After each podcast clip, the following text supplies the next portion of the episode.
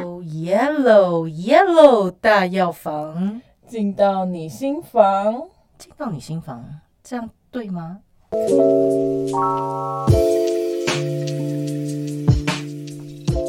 哎、很久没有出国了、欸，超级久有点怀念那个日本东京这个时候，其实很漂亮，哦，对，那个全部都是河岸边全是花，粉粉嫩嫩的白花、樱花，那个红粉红花。但是其实那个时候也是，其实你知道，就是日本是我最早看到就是全民戴口罩的地方，啊，对，因为这个时候也花粉很多，他们会有很严重那种，就是对花粉不舒服、不嗯。适应，然后会打喷嚏啊，会很很很一直一直哈啾哈啾这样子的一个问题。春天很有名，花粉症是一个环境因子造成的过敏。可是其实其实除了花粉之外，还有别的，就是环境过敏源啊。对，其实大家会以为说，哎，除了这种大自然的环境，周遭的人也是环境因素。哎、我有听过一个说法、哎，哎说其实我们虽然都是住在这个钢铁丛林，就是大大都市里面，可是实际上就是你知道，就我们身边的大自然就是谁？人，就是我们办公室同事还有家人。等一下，脑袋好跑过一些名单。所以你的你身边的风水就要看你身边的这些人到底都是什么啊有机体就是要人的哎、真的啊，所以这人很重要哎，那就是我们的大自然的连接啊。对，所以为什么心理的压力其实也是一种环境因素？你的意思就是说是有一种用人造成的海啸吗？还是地震、造成的花火粉，火山爆发？没错，这是一种情绪压力，它也会造成过敏哎。因为其实现代人应该有很多，就是你会发现到身边有一些朋友，就是工作起来就很容易身体不舒服哎。而且他们通常都还是蛮勉强的人，就他不太会这种会摆烂的，他可能就是那种。工作什么十二到十八小时，然后他嗯就是很每次看到他都会觉得累爆，然后每次来吃饭都会迟到，然后他总是跟你说啊，我不好意思，不好意思，我我又要开下一个会了，永远都很匆忙。可是你也很常会听到他说，哇，他一放松下来，结果荨麻疹大爆或者是大感冒，哦，就是很严重病倒那种。对。对。啊，我有一个朋友就是非常容易荨麻疹，然后他只要压力很大，比如说还有一个大 project 在 run，他就常常荨麻疹急诊进医院这样，然后后来他辞职就好了欸、所以哎、很明显就是，嗯，这是要叫我们，就是大家应该要辞个职吗？我是觉得大家都像陶渊明吗？现在有这么多田可以种吗？我们还是生哦活好不好？大家都要搬到台东之类的。而且，好啦，但是大家不要这样子很很突然，在听到这里就开始下载辞职书，开始填。没钱也会是一种压力，所以大家先不要就是觉得就是你知道太激动，先听一下，不要裸辞。哦，那我们还是有办法跟身边的人这种你知道，就另类大自然相处好了。就是我们呃，我们可以提供大家一些方法，或者是尽量让你也是一样的，你要把它当做一个环境。因 为我们刚刚讲，你要把你身边的人当成一个环境，我们可以在超高压的大自然中相处，这样。嗯，而且现在其实我觉得也不是只有成人有这种高压的问题耶。其实你知道我，我几个朋友他们现在都是小孩子，差不多是在幼稚园、小学的年纪、嗯哦。可是他们的那个小朋友的那个过敏的情况很常发作然后他们都会觉得哇，那就要测过敏源呐、然后要避开这些东西。可是除了我会感觉这好像是比较是一个结果，你只是去应付那个结果，让它压下去不要发作。嗯而且你大家都知道，其实吃过敏药是一种类固醇，很多嗯时候过敏药是类固醇，它其实吃了作用超多的，副作用很多，而且实际上久了它就会没效对，。没错。而且我们刚刚讲是药三分毒，它一定会有一些遗毒在身上的。对啊，然后我那个时候我就想说，哎、小朋友有什么压力？孩子不是就应该很快乐吗？哦，结果我现在后来听到，很忙，小朋友比我们还忙。我就听到哎、爸妈给他们排的行程很夸张哎，超级满的。而且我觉得那个是爸妈 自己想要的比较多。对，而且其实小孩子，你知道，因为他还是一种，你知道，就是自己还在成长跟摸索，所以他很容易受到环境的影响。比方说，如果他的爸妈很焦虑的话，其实小孩子他很快就会感受到哦。通常会安排很多事情的爸妈，通常都是因为出自一些不安全感或者是焦虑。对，就觉得我以前没得到我，你就是要现在全部都要给我一次获得，这样子就，会输，就是比大家都在学、嗯那你没有学啊，感觉都要输了。就是像，比如说我们小时候学写字啊，都是到国小才学嘛。现在幼稚园小朋友全部都在写字、哎，哦，对啊，就是什么两岁三岁就一直要逼他们要写会字母啊，要学会算术啊，然后而且重点是以前好像学音乐我们就吹直笛不是吗？就是大家拿那个破的塑胶小直笛在那边，乱吹。但现在好像妈妈都会要小朋友就希望学个什么乐器，对，但其实他这个是不是可能是一种被勉强，然后就会压力比较大，然后就比较容易用一种。听说小朋友啦也是会用生病的方式来反映他的没错，就是压力大，对，因为其实小朋友的压力影响小朋友最大其实就是家人嘛，因为小朋友其实没有比较没有什么其他，比如小朋友的大自然啊很单纯，对，它是温室环境。又单纯又影响很大。嗯，对，因为他们的父母有点像是啊，以前会说什么父母就是天，哦，权重很大。没。错没错，所以小朋友就会觉得，哎、啊，什么像你看你要有一个肌肉手手小手肌肉都还没有长好的小朋友，那边写握笔写字还要写很漂亮，嗯，那个对他来讲就不是他当下应该要做的事情啊，他的肌肉应该现在是去玩拼图啊，玩积木去发展，就像其实哦，因为。哎，又要讲到我的本业，就是我是一个就学音乐的人嘛，嗯，所以然后我自己拉大提琴。那其实我有遇过很多很多的家长就会问说，嗯，老师，那我们几几岁可以开始学？哦，很焦虑。然后我就会觉得，哇，天哪！他们现在为了让小小孩可以拉大提琴，那大提琴都会做好小只，然后就让小朋友就是开始拉，哈，他为了要那样，还把那个大提琴缩小迷你版哦。对对。然后所以其实现在我自己通常会回答家长的话是，我想要先看一下小朋友的手的状态，我想先确认这个小朋友的手的肌肉状态其实是能够可以承受大提琴的一些需要的嗯，肌肉状态。嗯嗯，而不是说我就先让他学。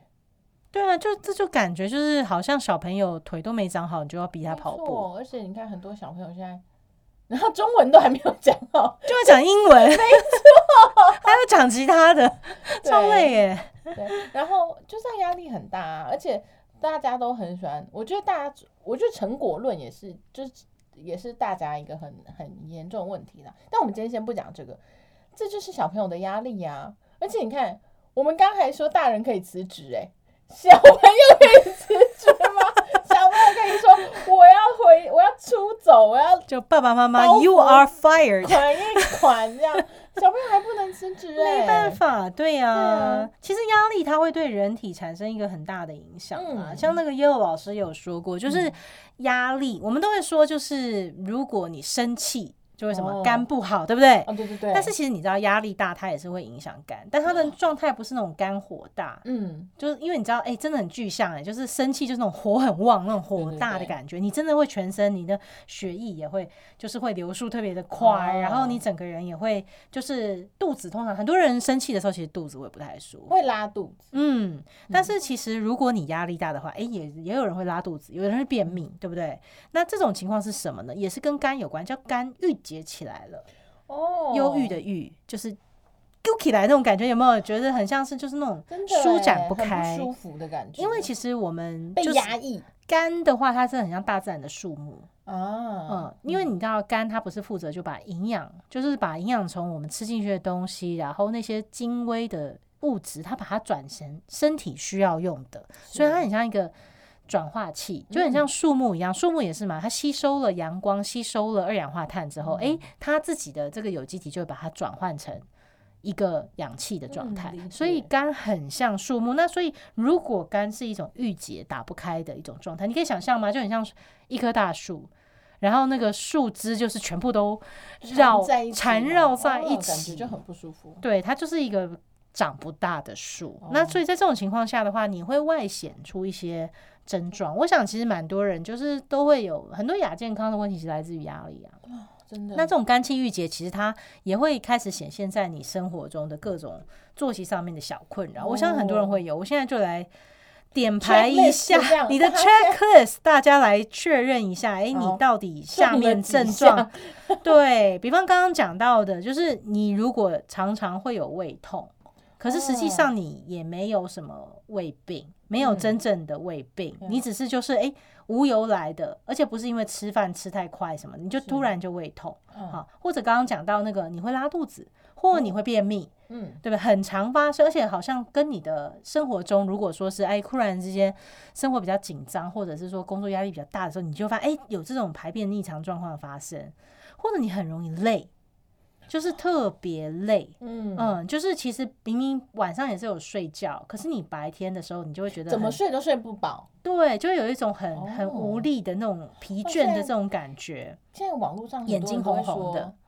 啊，周末一直睡，还嗯是永远也不知道有没有睡饱。嗯，因为很多人他其实是有点透支自己的体力，尤其是你压力大的时候。然后另外一个问题就是，他就会睡的品质很差，很易醒。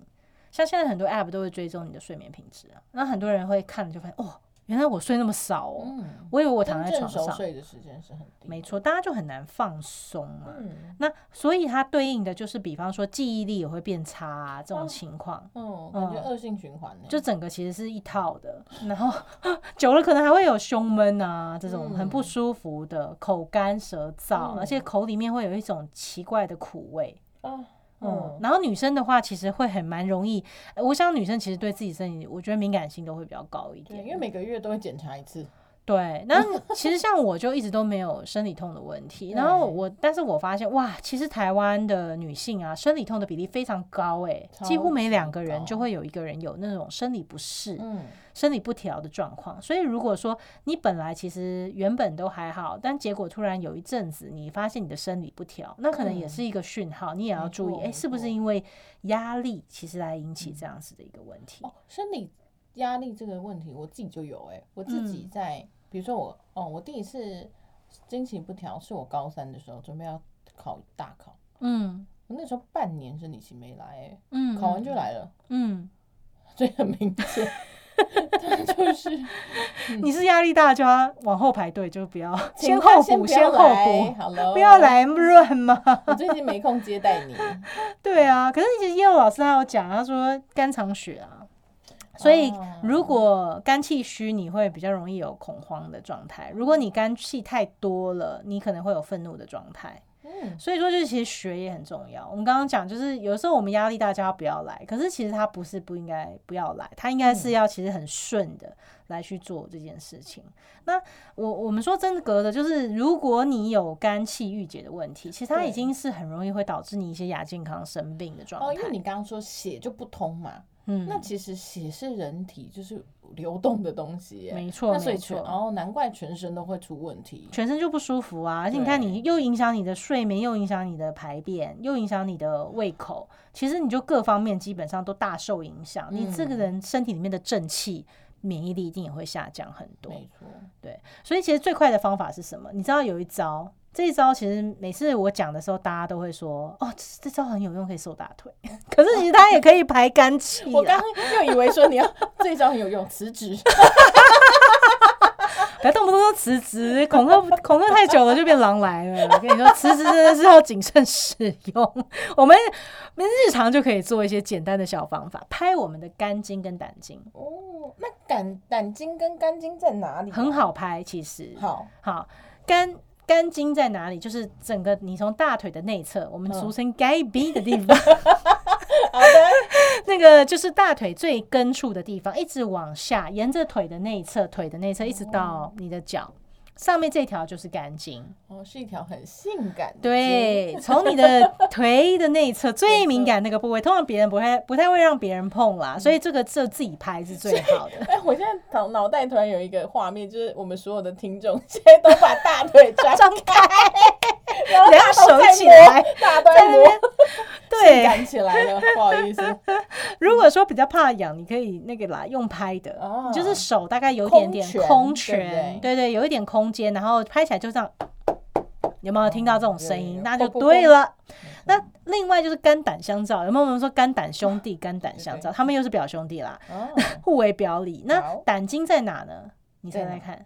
外面没错，哎、有慧根哦，就很形象，有没有？就是其实肝经在大腿里面，但是胆就刚好是在大腿外侧，就很像那个裤子缝那一条。哦，好，那那条那条缝，你就你嗯就顺着那个，就也是一样拍拍它。哦，嗯。然后呢，事实上你可以多拍几次，就是你有事没事就拍，但不能太大力，对不对？不用太大力啦。为什么要对自己身体那么不好？压力都很就像我大们刚讲，就是这些人痛。通常都是工作狂，他们做事就会做到真底，把它拍到淤青，这么认真吗不用大家不拍到淤青，大家真的不要那个太太熬直啊，不要做到一百分。做到超级用力，不要不要不要，就是嗯其实单筋胆经，你要空手拍，不要实心拍，实心拍你的不只是你的腿会痛，你的手也会痛。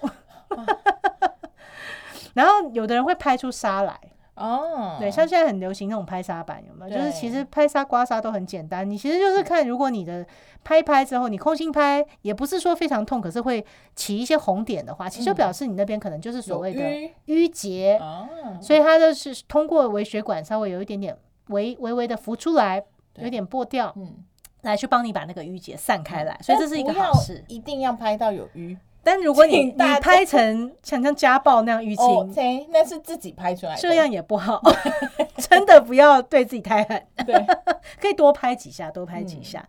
嗯，少量多次，少量多少次量多次，少量嗯多次。然后如果说你身边有人压力大的话，其实也是可以拍 抓来拍。抓来公公报私仇。请大家真的是还是要看一下对方的状态。哎呦喂啊！好啦，今天 Yellow 大药房，你看我们又又在讲一个身体有大药啊，两只腿长的的两个药，而且这个拍我跟你讲超消水肿的。